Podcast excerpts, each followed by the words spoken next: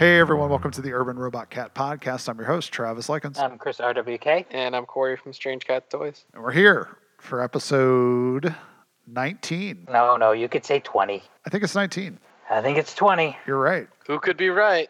Who knows? Oh, it's Chris. Dot, dot, dot. I think it is Chris. Chris is correct. Way better the second time around. Absolutely. No one, no one will know the difference. Between the first time and the second time, because it, it was in the ether. But they don't know about the first time, so just leave it as is. Anyway, so we are here for episode 20. And uh, first, though, we're going to thank our sponsors. First up, we have Stickerfied, stickerfied.com, where they made a wonderful sticker for us and they want to do the same for you. Hit up stickerfied.com. Also, No Love City, nolovecity.com, a streetwear brand doing it since 2007. They are also the home of the official Urban Robot Cat t shirt, where you can pick that up using the code Urban Robot Cat for 10% off your order. Also, SD Prints, sdscreenprinting.net. They uh, make some wonderful screen printing product, and they can do that for you, for your store. If you eventually ever get out and have a table at some sort of booth that is eventually going to happen at some point during this year, you could have that there, and it would be amazing, and they'll do a wonderful job for you. That is sdscreenprinting.net. Also, TYO Toys, tyotoys.com. They do wonderful die-cast vehicles that you can put your own original artwork on, make a wonderful graffiti truck or van, and just sell that on your store or just put it in your collection or just have fun with it as a DIY platform. So that is tyotoys.com. Do those fit on like a Hot Wheel track? I think they do. I haven't uh, picked up one in a while, but I'm pretty sure they're like the same size as the Hot Wheel. Yeah. But uh, the van is like the same size as a Hot Wheel van, I'm pretty sure. I have a couple on my desk. I have the MQ van and the uh, dual van, and they're they're Hot Wheel size. Will fit uh, if you already have a Hot Wheel collection. And if you're really awesome, you could maybe commission Chris to do a van. Let's not jump ahead. Or, or any other starving artists at this time that may have lost their day job. Hey, as I say, I, I'm still employed. So Corey has returned from his COVID uh, quarantine period. I don't think I'll Uh, ever get over that one. Just some allergies. Lots of pollen here in Florida. Sure. Really, an iguana fell on your head. A frozen iguana knocked them out. They're still thawing out. The weather around here, it's like now it's like spring outside. I sat on the porch for a good like 30 minutes and did like a hour walk. It's like summer outside here, man. It's the high 80s. I'm outside for five minutes. I'm ready to go inside. I'm also off deodorant this week since uh, I'm not. I don't have to go outside or go anywhere. You're deodorant free. Yeah. Your family must love you. But uh, we do have a wonderful, wonderful guest that's sitting in on this episode. That is Josh from No Love City, nolovecity.com. Josh, welcome to the episode. Thanks very much. Thanks for having me. It's good to be here. We are very excited to have you on because, again, it's just like I feel like I know you, even though we maybe did or did not meet during Five Points Fest last year. There's a high possibility of it. Yeah. I mean, it's one of those things where it shows it's like you meet all these people and sometimes you don't remember people. Like somebody came up at DCon and was like, "Oh, I met you at Five Points last year," and I was like, "Oh, you know, it's just it's just rough. You meet a lot of people." You nod and smile. Uh huh. Oh yeah. Oh yeah, that was great. Man, Five Points is great, isn't it? so, uh, Josh, we want to, of course, give you a second to introduce No Love City and uh, what it is that you have been doing for over the past decade. Well, we're a streetwear brand kind of focused on working with artists and doing mainly graffiti esque type of things now. We originally started probably pre 2007 making uh, t shirts and skateboards, and it kind of evolved from there. I never intended to be working in fashion or owning a clothing company or anything, but it kind of naturally happened and it got me off of other things that I was doing that weren't going anywhere and clothing ended up working out and now I love it and then I'm starting a second brand. I mean, that's really kind of, I think, a lot of people's dream, right? Like to start something and then it turned into like their main gig. I mean, that's that's awesome. So I want to say congrats. Thank you very much. Yeah, it was it's it's a really cool feeling when you realize it too and it's like, well, maybe this is what I should have been doing all along. So you mentioned a second brand. Are you able to talk about what that is? Yeah, it's something I plan to do for a couple years now, and I think we're finally in the place to be able to do it properly this year because I know all the mistakes and all the small quirks and everything from doing No Love City. So I'm like, I'm going to do another brand and we're not going to make any mistakes. I say this, but you know how things happen. I feel like I make mistakes like daily, so I, I understand. Exactly. So there's bound to be something that happens. But the other brand that we're starting is going to be later on this year. It's called Unlucky Charm. It's based on our love and respect for tattoo art and culture, so it's going to be heavily derivative of that culture. So with that kind of stuff, are you going to be doing? Do you feel it's going to be the same kind of products you're going to be producing in the sense of would it be you know t-shirts, hats, or are you going a different kind of route? There's definitely going to be t-shirts and hats. I mean, that's a lot of the stuff that I've already got kind of designed and planned out. The logo shirts and a couple of designs, and you know, we'll do the same kind of hat program. But with this brand, we're actually looking to expand and have a women's collection too, because that's something with No Love City we never really had we have women customers that buy or buy and wear our shirts and hats and we appreciate them but we've never really done a women's program. So that's something i wanted to do for unlucky charm because it's a pretty more diverse kind of uh, industry that we're tapping into with that. So there'll be a lot more female customers i believe for unlucky charm. As we've been going through the obvious things that are going on in the country right now how is uh, quarantine slash isolation going for you guys? We're okay. We're doing what we usually do. I'm a home person anyways, so I don't really like to be out with people. So not a lot has really changed for me, and I'm a bit germophobic. So I've been washing my hands anyways. You're like, I'm good. So what I've been doing was the recommended thing all along. You're ahead of the curve. yeah. What about you, Chris? How are things going uh, at the home front there in Staten Island? You're kind of on the front lines. Oh, geez, we our numbers are uh, insane out here. You know, I've just basically been, um, you know, working from home for the nine to five, and then once that's over, I, you know, hang out with the family for a little bit, and then get back to painting. And right now, working on some commissions and some group show stuff. But I mean, for the most part, I don't, I really don't get out too much anymore. You know, between work and the family, they're really the only people I see, unless it's a, you know, unless there's an art show going on, and uh, we know that's not happening anytime soon. So, Corey, how um, how are you doing during this time? Everything uh, good down there? Packing orders still? You know, doing your thing? Yeah, I mean, work wise, not really much has changed for me except Matilda doesn't go to daycare anymore, so I have to entertain her Monday through Wednesday while Yvette's at work. So uh, I was gonna say entertain or torture her because that that video you posted was horrible. For anybody who doesn't know, look up Corey's Facebook and you know Look at look at the, the video he posted. Hey, she faked a sprained ankle for like how many hours, Corey? Oh yeah, yeah. She had it coming for like two hours. She's like, "Oh, my leg hurts. I can't." Like she's like dragging her leg, like pick me up. I was like, "All right." So I was picking her ass up all all over the house for like two hours, and then I catch her jumping on her bed in her room. I'm like, what is this? Payback. So no, but like I guess my my point with all this conversation is, you know, in a in a time when everybody's kind of going through this like major change where people are trying to, you know, maybe they go out of the house and they work and now they're working in the home. I guess uh, my question for like Chris is how does one stay creative during this period where like there's massive change or massive, you know, just kind of like doom and gloom, right? Like how do we stay creative and keep doing things? For me it's kind of difficult because, you know, I did I do get a lot of inspiration and a lot of work done on my commute. You know, like a lot of the post-it note drawings and the and the sketch, the fairy sketches and stuff like that. So having that removed has been a little difficult, but I do get to actually get to work earlier now because I get to leave work at five and I'm home. You know, typically I wouldn't be home until seven o'clock at night.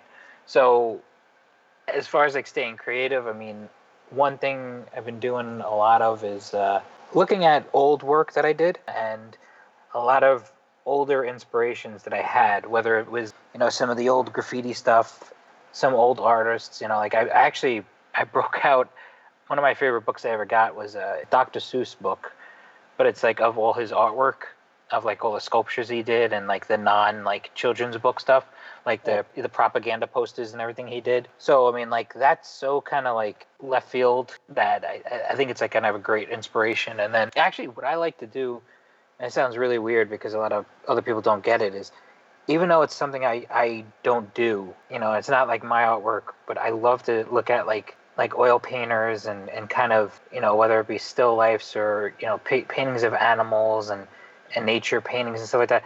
Even though it's not the work I do, I find that stuff so inspirational and just like just like a huge like I think it's I think it kind of pushes me to see stuff that I can't do well that isn't like what I usually normally do and it kind of pushes me more. Yeah, and like it's it's something totally different than what you do. So it's like it's not like you're trying to pull from the the work, right? right? You're just kind of like looking at it and seeing it as something that can like give you like a drive or a push towards doing the things you do because you appreciate what's going on in that work. Well, yeah, uh, yeah, and also it's amazing to see lighting and shadows and stuff like that in those kind of paintings because they are, you know, usually painted from like real life and stuff like that.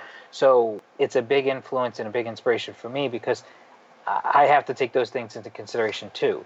So seeing how like you know an old master kind of handled, you know, like like Rembrandt, like and then just seeing how like there's these amazing darks and these these you know very very bright you know highlighted areas. I kind of try and influence my work with that because even though my stuff is completely graphical and you know illustrative compared to them, I feel the lighting is almost the same and the shadows the same. From an illustrative or stylized kind of view, you do have a lot of different colors within your characters that create those shadows that you know, not everybody really includes in like your style of work. Yeah. But um, I guess you know also it's like, I mean, luckily I'm still have my you know my job, so I'm not worried about like my job, but I'm dealing with the you know the transition from working in my office to working at home.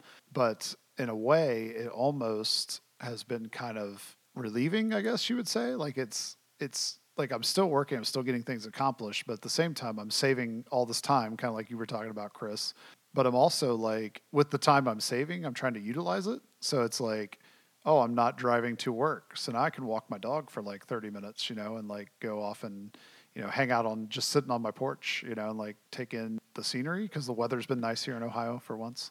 You know, it's like it's been kind of peaceful in a way, I guess you would say. So like I feel like I'm almost like recharging and like building this energy to continue towards the things I'm doing. But at the same time, as I'm sure, you know, Josh and Corey would also agree, it's also very like unnerving because we're like investing in making new brands or new products.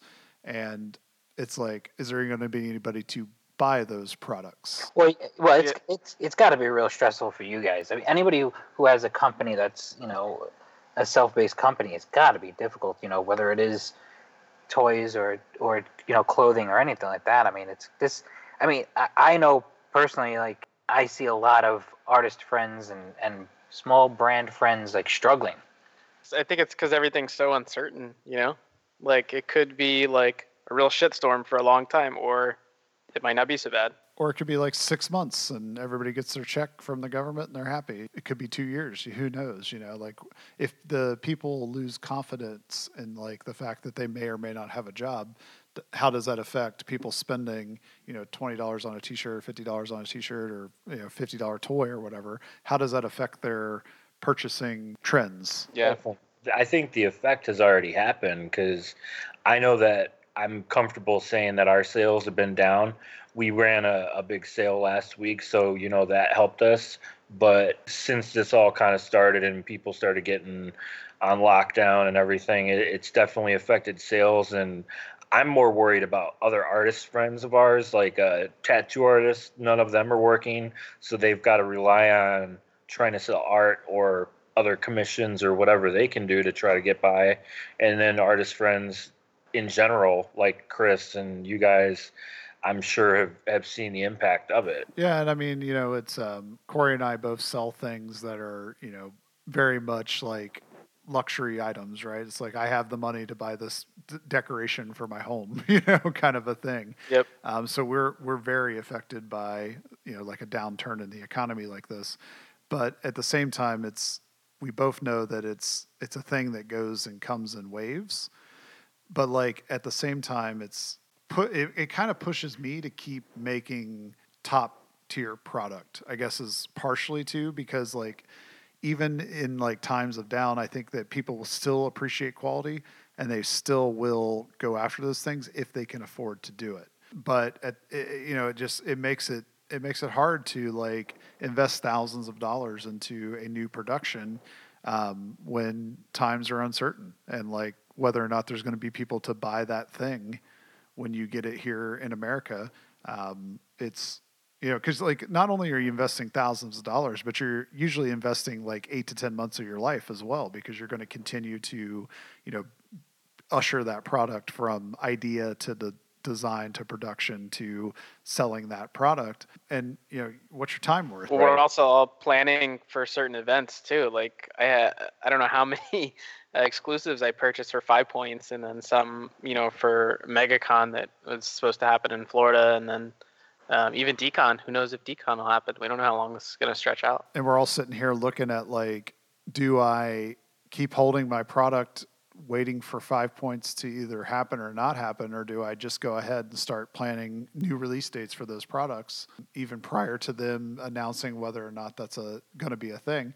And also on top of that is like even if five points is planning to happen at this point, whether or not either the state steps in and says let's shut things down, New York City steps in and says nope, we're going to shut things down, or nope, you can go ahead and have it, but like banking on the fact that people are going to travel in for the event, it's kind of tough. Totally. What I've been worried about too with Five Points is that if they still do go on, how many people are going to show up? I, I want their event to be as good and great and big as it should be, but it worries me with with everything that the turnout's going to be there. You know, and then also too, like uh, Chris and I and Corey have talked about previously, it's you know, with all the delays we've been seeing from, you know, factories and whatnot due to the coronavirus, I had a lot of stuff that I was hoping to have by five points that I won't have. So it's like, are people going to be able to get product to offer awesome exclusives at the event just because of production delays due to the virus? I got I got the exact opposite from my factories. They're like,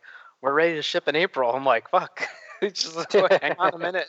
well, and yeah, I mean, and that's also too. It's like the factory, you know, for products that were um, in the sampling phase prior to, you know, Chinese New Year and the coronavirus outbreak. They're trying to get that stuff done because oftentimes the if you had a product that was not quite to molding at that point, they may not have that yet due to the fact that maybe they outsourced the molding the mold making or you know any kind of other product and now they don't have that in house now, so they're trying to rush out the stuff that they had in house prior to the outbreak. Yeah, I've even had a, a couple of factories like send me some duplicate invoices. They're like, "Can you make sure you pay these because we're not sure if you did or not?" And part of me is wondering, like, are they expecting our dollar to drop, and they're just making sure they collect before, you know, we that our possibly. currency is is shit. Possibly, or possibly because of um, you know all the issues with the outbreak and whatnot, they may just need capital to pay people. Yeah. But it's uh, you know it's just uh, crazy times and like how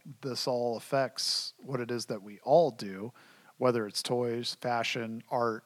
Uh, we haven't seen the effects of it yet, and it just depends on how long it goes on to really how deep the effect goes. Because I mean, really, I, I mean, obviously, uh, if you've been paying attention to the news, they obviously passed the stimulus bill, and they're going to pay twelve hundred dollars to people that made X number of dollars per year prior to 2019 or whatever they're doing. But uh, twelve hundred dollars, if you have been out of work for you know a month, is not a lot of money. Yeah, I, I do think the what they're doing as far as like giving businesses loans that are forgiven if they continue to pay their employees will help a ton if businesses commit to that. Yeah, that'll definitely help keeping people um, getting paid at a minimum. Um, but uh, you know, there's a lot of um, restaurant workers, store retail type workers um, that are sitting at home right now, and um, you know, they obviously have opened up a lot of unemployment opportunities for folks and stuff like that. But is it going to make up for lost income? No, no I was going to say, and there's also, you know, people don't realize, but there is kind of certain stipulations with you know unemployment you know depending on job classification stuff like that that you might not get you might not be entitled to it. Yeah if you're a 1099 employee like an independent contractor type person you may not be able to go get it. If you own the store and or restaurant you probably are not qualified to go get unemployment. So there's a lot of you know stipulations that are still going to keep people from having money and maybe those people happen to support artists or toy producers or fashion streetwear type brands as well or any kind of local type you know brand or they are artists yeah that too and and local businesses um, small type companies are the people that are going to feel it the hardest you know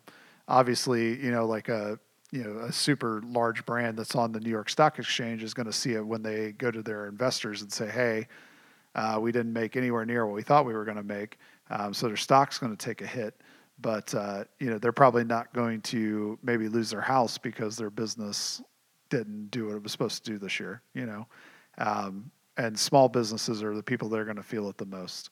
And um, so, if you are somebody listening to this podcast and are able to go out and support a small independent artist, small independent brand, uh, company, you know, whatever, um, I, I, I highly, you know, encourage you to do that if you're able to do it, um, because those folks are going to feel it now, and they're going to feel it hopefully you know six months from now when they survive this whole whatever's going on in the world right now so. Yeah keep buying toys support the makers and the stores they need it.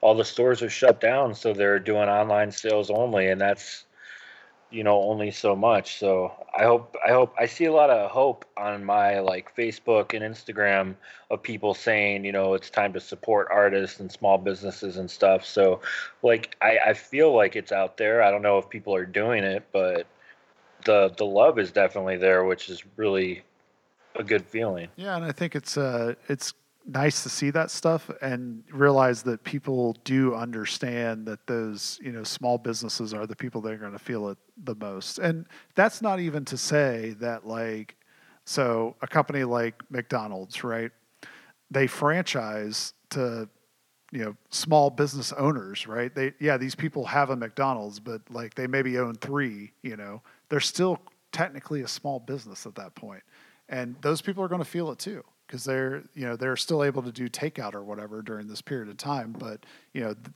their whole business is built on the fact that they're able to sell to food to people that walk in and they can't do that right now either. Um, so it's it's it's bigger than like just completely local but the people that are going to feel it the most are those small businesses. And it you know it we do need to protect people and we do need to keep people safe health wise but uh, just if you're able to and able to support, make sure you're helping those local businesses that you enjoy to go to and support, and you know small brands that you are supporting prior to this. If you're able to, keep supporting those brands because um, it'd be nice to see people survive this thing. Well, well said. I will say there's been a lot of good memes out of all this. Yeah. A lot of them involving Baby Yoda. He made a resurgence. I haven't seen any with Baby Yoda. Really? Yeah, there, has been a lot of Corona Baby Yoda memes. I haven't only, really seen them either. The only thing I've, I've, seen, seen, a couple. The only thing I've seen is that goddamn Tiger King. Oh, the Tiger King is ruling the Corona quarantine. I remember when that happened because Big Cat Rescue's down here, like not too far away, and the old vet clinic I used to work at, we used to do all the the surgeries and treatments for all their cats. That guy is fucking bananas. So you met him? No, no, no. I, I did not meet that guy, but I did meet the owner of Big Cat Rescue, who he tried to have killed. The the woman the woman who fed her husband to her cats. I haven't watched the documentary yet. oh, sorry. Um, so did you see any any any elevated levels in those cats of human protein when you worked on them? It was usually just the X-rays and surgeries, and they were always sedated. I got a question. All right, so so did you go there to work on them, or did they come into your facility? No, so they would tranquilize them there and then bring them in, and then the doctor, if they needed, you know, would give them more of a sedative. But um, we'd pick them up and put them on the X-ray tables, and you know, take their X-rays while they're asleep, and they're kind of grumbling a little bit too, and stuff like that. That had to be pretty trippy. Like, kind of, you had to be nervous a little bit. Yeah, yeah, for sure. Yeah, because I was at the head one of the times. I was like, oh, this thing, you sure it's asleep? And I have the other end. I think I was like 17 at the time, so it was even more trippy. I was like, I don't know about all this. I never would have thought we would have we would have boots on the ground for t- like the most popular Netflix show. We're like we're like two degrees away from Kevin Bacon right now. it's like our show is relevant. So when you met the Tiger King, just go with it. Was he nice? Uh, that's pretty crazy. But that, so those are the memes that I've been seeing that have been all over the place. That and uh, just uh, well, see in New York, I see a ton of the uh, the Cuomo and uh, De Blasio posts, which I'm sure you guys don't see. So no, I don't see any of that. I see a lot of Donald Trump. Yeah, I'm not. Even, I'm not getting Baby Yoda memes now. I'm upset. I, you don't. You don't have enough nerdy friends, apparently. You guys have any uh, good binge watching uh, shows you can recommend? So my wife, she really wanted to watch Pokemon. The new movie? No, no, no, just like the show, like from oh, when she was a okay. kid, right? And uh, we discovered that if you download this app called Pokemon.tv, all the shows are on there for fucking free. like you don't even have to pay money. So like if you enjoy Pokemon, apparently that's a thing. Did you see the the detective movie? Uh, we we we did not, but uh, I've heard it's actually pretty good. It's good. It was really good. I liked it a lot. Yeah. So Ryan Reynolds, you know, doing this thing. That guy can't do anything wrong. Hey, he's like Deadpool, and then he's like, "Oh, I'm an animated fake creature thing." What about you, Chris? What have you been binge watching? So one, I love the uh, Jeff Goldblum show that's on Disney Plus. I think it's Life According to Jeff Goldblum, something like that. That's really awesome. Uh, what else? The Im- the Imagineering show that's on there is awesome. That's incredible. The footage that they have from back in like the 50s when like Disneyland was being built is incredible. Yeah. And then and then for some reason I binged the whole the whole goddamn show of The Office. I started from the beginning and Nice. I watched the whole. Th- you know, I watched What it when you it was on. I, I loved it. I mean, I I watched Okay. it when it was on, but like something just like I think it's because it's always on Comedy Central, and I catch episodes here and there, and I'm like, I, I gotta watch the whole thing again. And literally, like I don't know, this past week I, I finished the whole show, and I'm just like, my wife's my wife's just like, really. You're gonna watch that show? You've seen it already. I'm like, yeah, but I don't know. It's been a few years already. It gets better every time you watch it, man. I, I'd probably watch it four or five times a year. Yeah, It's- me too. It's a great show.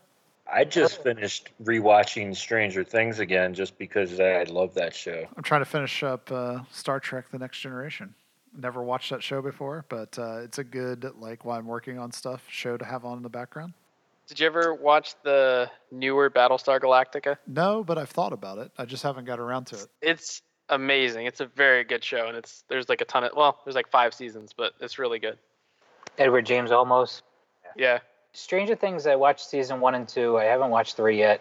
And and Star Trek Next Generation, I don't know. I just like Patrick Stewart, so I was like, eh, no, I got to watch this. I only really like the episodes when it's like stuff going on on the ship, where it's like, like the more you know, classic like Navy styles type thing. When there's like they go off and they're like dressed up in like detective gear and shit. No, I don't. Fuck it. That's that ain't my thing. You know, or they like go back in time or some shit. No, can't do this. But that's more of a nod to the original show, if anything. yeah.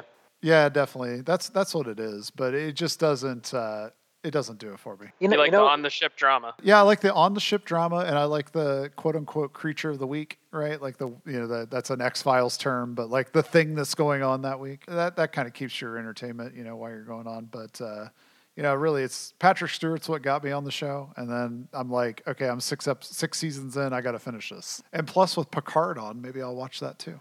Yeah. Well, you know, here's the thing. What I think what happened with Next Generation was it was on. I think it was Sunday nights on Channel 11 at 11:30, and when I was a kid, that would interrupt being able to watch the Honeymooners because that was their normal time slot. So anytime on Sunday when like that would come on, I'd be like, "Oh God, I hate the show." And I think it just, I think it just kind of transferred over to me being, you know, 35 years later. to to be honest, like after watching seven seasons of Star Trek, I can't say I love Star Trek, but uh, like I did enjoy just having that show as something to kind of like be in the background and you know watch and pay attention to and like pick up from here and there. But there are definitely episodes where I'm like, okay, we could have made this like a killer 13 season, 13 episode season. We didn't need 26 episodes, guys. But that's the old school format, you know, of like TV, right? Like X Files the same way. There's plenty of episodes where it's like we don't need 24 episodes in the season. Like if you just pared it down to like 13 episodes, guys, this would have been great. But like TV standard back then was 24 episodes. Like, now there's like yeah. no standard. You can have six episodes and that's a season. It's so bad. I, I don't understand how some shows call that like a 10 episodes is a season. That kills me. It's annoying. Back to Josh's Stranger Things. Yeah. Yep. It- They're they're eight episodes, and there's been a lot of shows lately. There's uh, the Sinners one that my wife likes a lot. That's only eight episodes. There's definitely a bunch with only ten. It's crazy. Like you said, there's no standard anymore. It can be whatever. Well, th- Just- I, I know I've mentioned it before, but I remember back in the day, in order for you to get your show syndicated, you had to have 100 episodes. and that was the Oh. only way like you'd actually get it played like in regular syndication.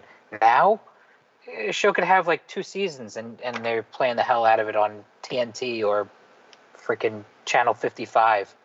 Do you guys ever get tricked with uh, Netflix and watch a movie thinking it's a TV show, and then you're like, all right, when's the next episode? And then you're like, wait, that was a movie? I, I have not personally had that happen to me, but I have had like where you're like, you'll see it's like season one, and you click it, and it's literally like a short. It's like it's like a two part documentary. Yeah. They they put it into a season format, and it's like, no, this is really just like one long movie. Like it's like two hours long, and you pretended like it's two episodes. Well, Shane was telling me he started watching some show that's got like Jason Lee. He does a voice as a um, as a bear or something. He's watching it continuously. I'm like, how the hell are you watching all this? He's like, oh, there's multiple seasons. But then I look at it and I'm like, every episode's like 11 minutes. How is that a show? Like, what can happen in 11 minutes? Is that the We Bare Bears? That's it. We Bare Bears. That's it. Oh, he says it's great. I don't know. I mean, it was on Comedy Central. no, it's It's Cartoon. on Network. Cartoon Network. Yeah, it's like a little kid show. It's it's all right. It kind of shows where uh, Jason Lee's career is. Wow. I mean, it started out in a Kevin Smith movie, right? So Listen, I used to love not- that guy, man. Do not diss Kev- Please do not diss Jason Lee. He was one of the he was one of the best skateboarders ever. he was. He had some of the best graphics. He had some of the best ads and skateboards. He had a lot of great things, and then nothing. And I love Kevin Smith too, but I like trashing on Kevin Smith as well. Well, you know, I think I think the thing with Jason Lee was, I mean, did he leave the Church of Scientology? I didn't think he was ever in. Oh yeah, he was. Yeah. Really? Oh yeah, yeah, yeah. I have a feeling that he might have left, and that's why he, you know, was stuck doing Alvin and the Chipmunk sequels. Like I, got I liked him a lot. and. My name is Earl, and then everything after that was like garbage. No, oh, he made way. a great show after My Name is Earl. It's called Yeah. Memphis Beat. Yeah, that show was great. He was a detective. Yeah, Yeah, it was on it was on TNT. Only one season, but it was such a great show.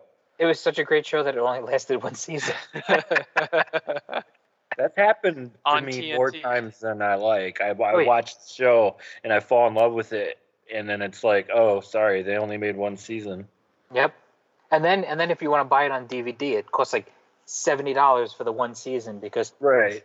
there's like four copies being made, and you know it's not going to show up on Netflix ever, so you got to buy you it. know, if you're looking for a show just to kind of like escape everything that's going on and you just want to watch something that's kind of mindless but yet super funny as well, Big Mouth on uh, Netflix.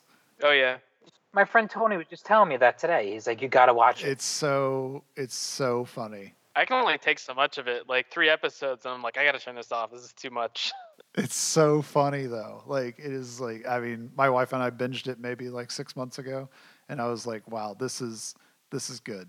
Like it's really well done. And to be honest, like if you were like I mean, it's not appropriate for people that are probably like, I don't know, 12 years old or 13 years old, Yeah. but I feel like, you know, what you're going through at that period in your life, this is like a, a perfect like thing to make you feel better about it. I don't know. That's the way I feel about it. what is it's it? pretty spot on. It's it's like these kids going through um, puberty and changes and like getting boners at school, but they all have their own uh, like sex monster fairy, Hormone monster hormone monster. Sorry, it's like talking them through everything. and it's it's just hilarious like and it i think it's really well done you know it's just if you're looking for something to totally escape that's a good laugh for that period of time and there's like three seasons now so there's a good amount of content that you can blow through We should talk about toys.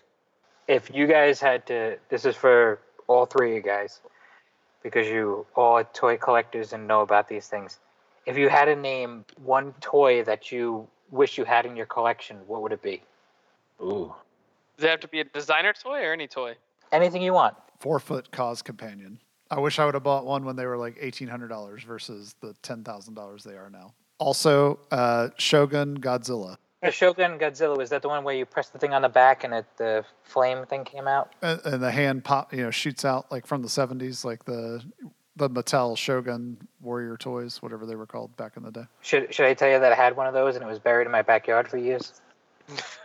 did you lose the hand because that's what's so expensive No joke. My, my brother had my brother had one when we were kids, and he had buried it in the yard. And every few times we'd go play in the yard, like we'd like dig it up, I mean, I'm not like obsessed with the idea of having one, but I would love to own one at some point. I'd love to have the room to be able to get a four or five foot toy. Yeah, I mean, I would just have to make it work. I don't, I don't know where I would put it, to be honest with you. I would say if it's worth ten grand, you figure it out. Exactly. Like, so my mantra, my mantra in life is, if you want something bad enough, you'll figure out a way to make it work. That works. Mine would probably be that uh, Kidrobot Black that Tara McPherson did. Oh, that's a good one. I can never find that for like a decent flipper price. Well, most of the Kidrobot Black stuff, um, you know, was done really well back in the day. So um, the the price points have held pretty well on most of those figures. Yeah. Maybe the Alex Pardee one too. That one's pretty sweet. That's a good one as well. What are these? So there was a what is a black line that was like Yeah, so there was like the it was like the premium Kidrobot format, uh, Kidrobot Black, and um, they would maybe release one or two of them per year, and they did it for probably like I want to say like four years maybe, and um, and it was like a super high end quote unquote art toy. Now they fetch a pretty high price on the secondary market because they were they were pretty limited, and they were they were all done with black being the main color on the pieces. So there was definitely a Ron English one, Tara McPherson, the Alex Pardee, Gary Baseman. There was one of those, a birdhouse clock, cuckoo clock type thing. Uh, but there's a there's a series like a whole series of them, and they all fetch a pretty good price on the secondary market now. Kidrobot's what got me into toys. Basically, um, was probably 2003, 2004? I started buying blind box dunnies, and then it went from there. My story is similar to a lot of people that have been in it around the same amount of time as Kidrobot opened the door, and then other things came up. Like uh, I'm a big fan of Ferg's work, so I have all the squats and Trouble Boys and Terror Boys. I have some Coarse pieces and things like that. But Kidrobot started it all for me. So you have all the you have all the Fergs. There's a lot of those. I don't have I don't have all of them. I have all the Trouble Boys and all the Terror Boys for sure, and then I have some of the special releases, but I don't have the whole the whole army. I know somebody that does. It's fun to look at pictures. It's it's, it's quite a collection. Is he still doing stuff? Because I haven't seen anything in a long time. He he he stopped making toys. Yeah. So he's been making like uh pry tools and beads and just different random metalwork stuff. But no, yeah, I, I think he's done with toys, and that kind of bums me out because he did awesome stuff. I remember, um, you know, when Rotofugi used to, they obviously did like the Ferg shows and different things, but they Yeah. also had like the like three foot, two and a half foot tall, Oh yeah, those giant the ones. giant ones, and those things were freaking crazy when you saw them in person. You want to switch out your KAWS for that? No, no, No, just for resale value. no. Um, I think that uh, from a standpoint of the things that we do, that that KAWS piece is still, you know, it's just a it's an iconic figure, and like I kick myself for not buying it when it was affordable, quote unquote affordable.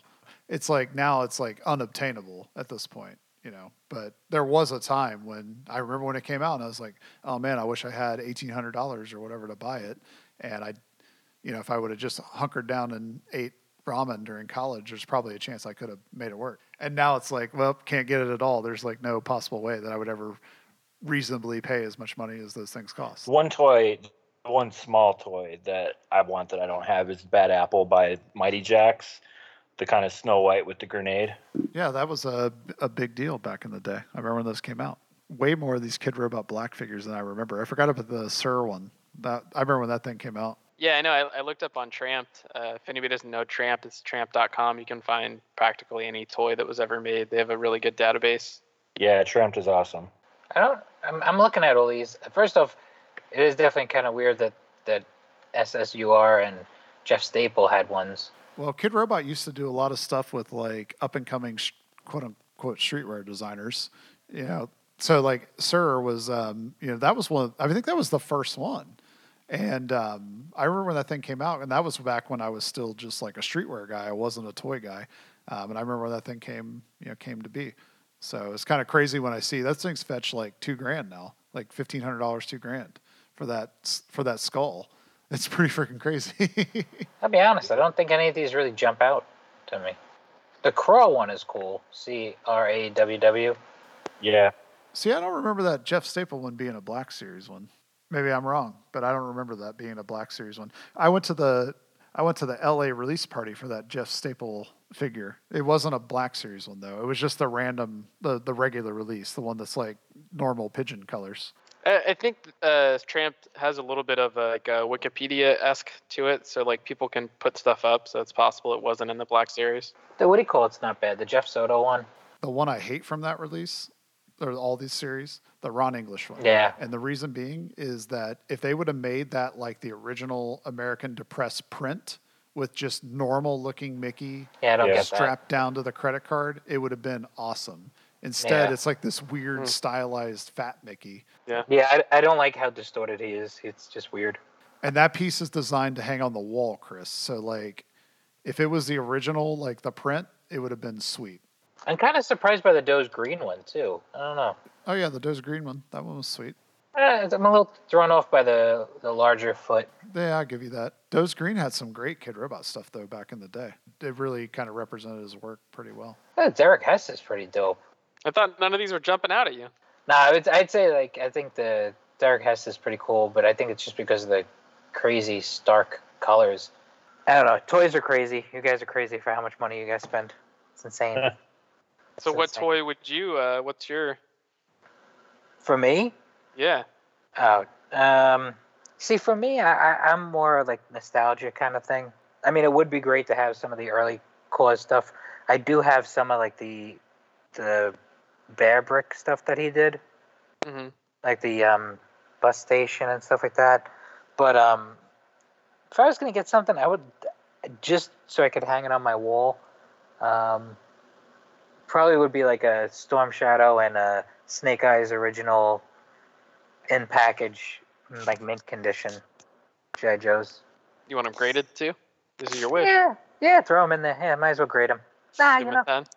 yeah, yeah, yeah. I guess because for me, like, I mean, there's there's so much stuff that was produced and still being produced, and and I appreciate it and get it, but for me, like, like I know we talked about this and how there's like certain toys that get like multiple releases, and it it- just gets confusing to me. I'll be honest, and like even like the colorways thing, like it amazes me that you know there's only one shop can carry a colorway for this certain toy.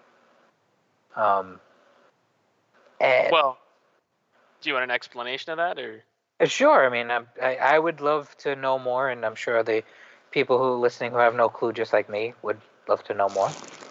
So usually, like if you have to make I don't know six colors of a toy because you want to split it up out of the the minimum order the factory is requiring you to do. Like if you have to make 800 toys and you want to split that up into six colors, well, finding three stores to buy exclusives will pretty much pay for the entire run, uh, give or take. So by selling exclusives off, you know, profi- prior to releasing, like you've paid for your production for the most part. So, say I make the robot, and I have Strange Cat do its own run of colors. What would Mhm. that be? Would that be like a hundred? Like you would do like a hundred, or is it like a? So It, It's like it just typical. it just depends. I mean, you, whoever the producer is, you know, would figure that out with the factory, or you know, if the factory says you you you have to make 150 minimum of each color, then well, then that's what you tell the store. Like, you can have the exclusive, but it's 150 or more. Now, would those be numbered? Like, how would people be able to keep track of that? Uh, some people number them, but I, I haven't really seen that that much anymore. Because I, one, growing up in New York, I don't trust anybody. So, it, it, it kind of amazes me to like think that you know you could have you know you know you could be told by the factory or the the producer of the toy saying oh yeah there's only 150 of these made. You're going to get all 150 of them but on the side that producer could have 175 made and be flipping 25 on their own. I will say it doesn't happen a lot, but it does happen. Um, typically, people will make extra for archive, like maybe five or something, but not not usually 25, 50. Yeah, if you're doing that, then you're using that to make a little side money without paying the artist.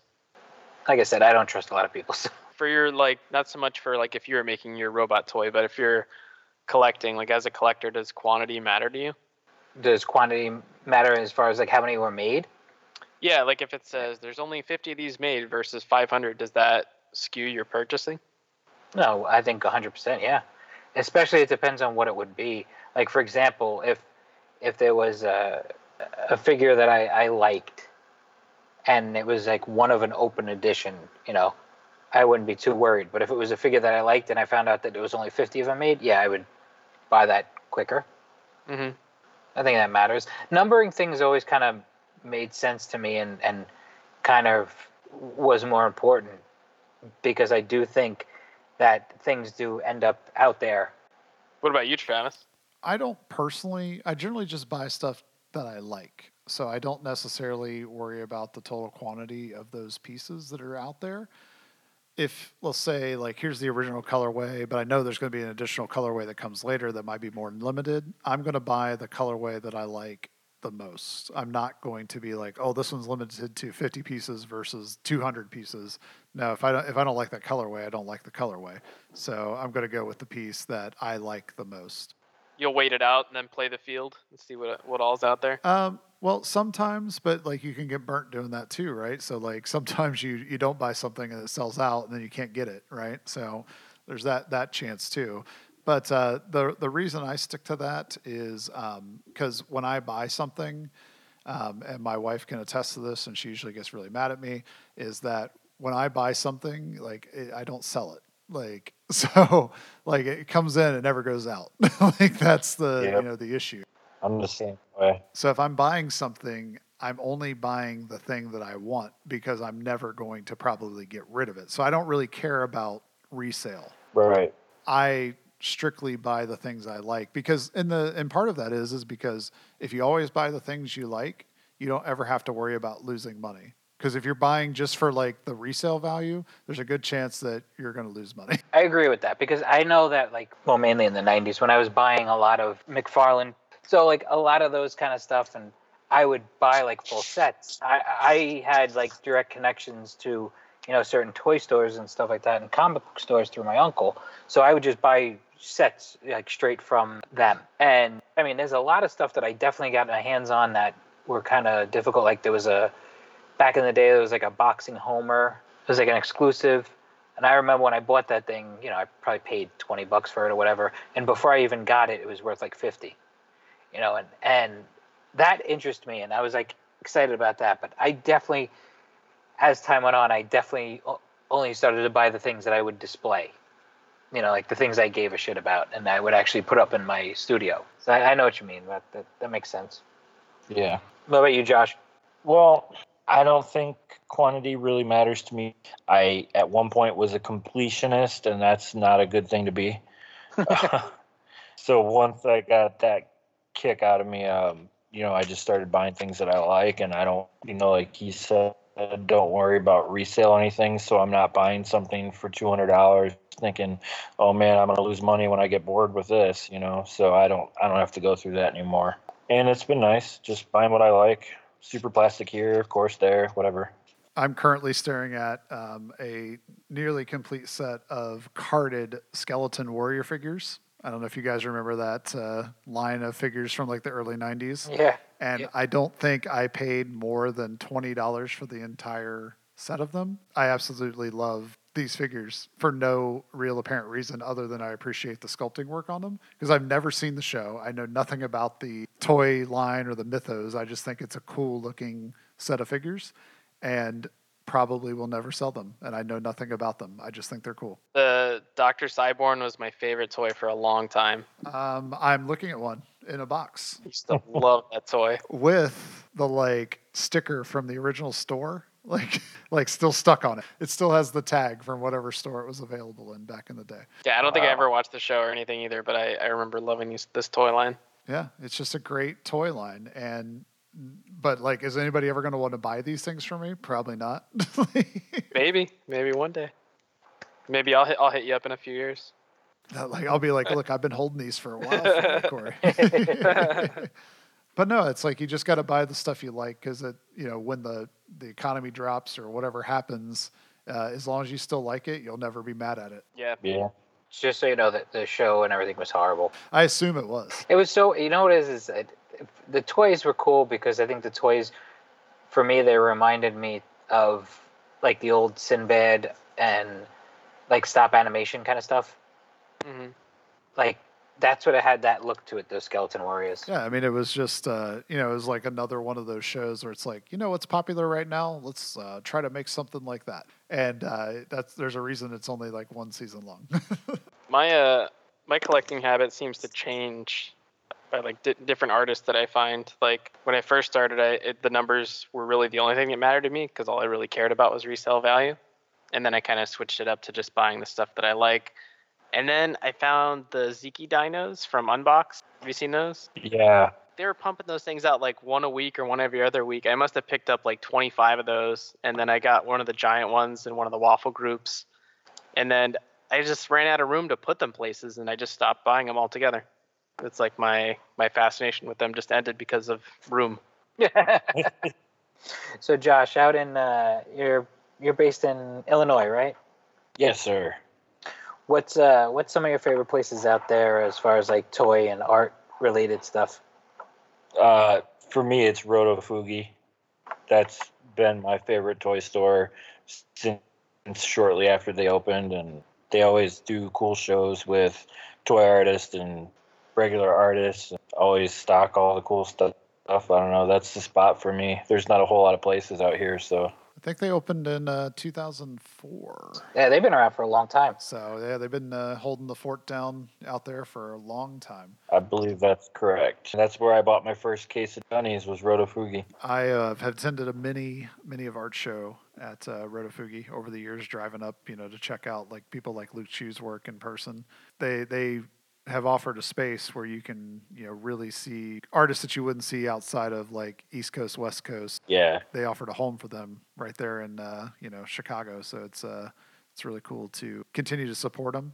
And uh, you know, they've transitioned um, to more of a toy store only type platform, uh, it's nice to see that they've been able to continue on. yeah. So Travis, uh, do you feel outnumbered by the two of them right now in their uh, ICP jugg- Juggalo pasts?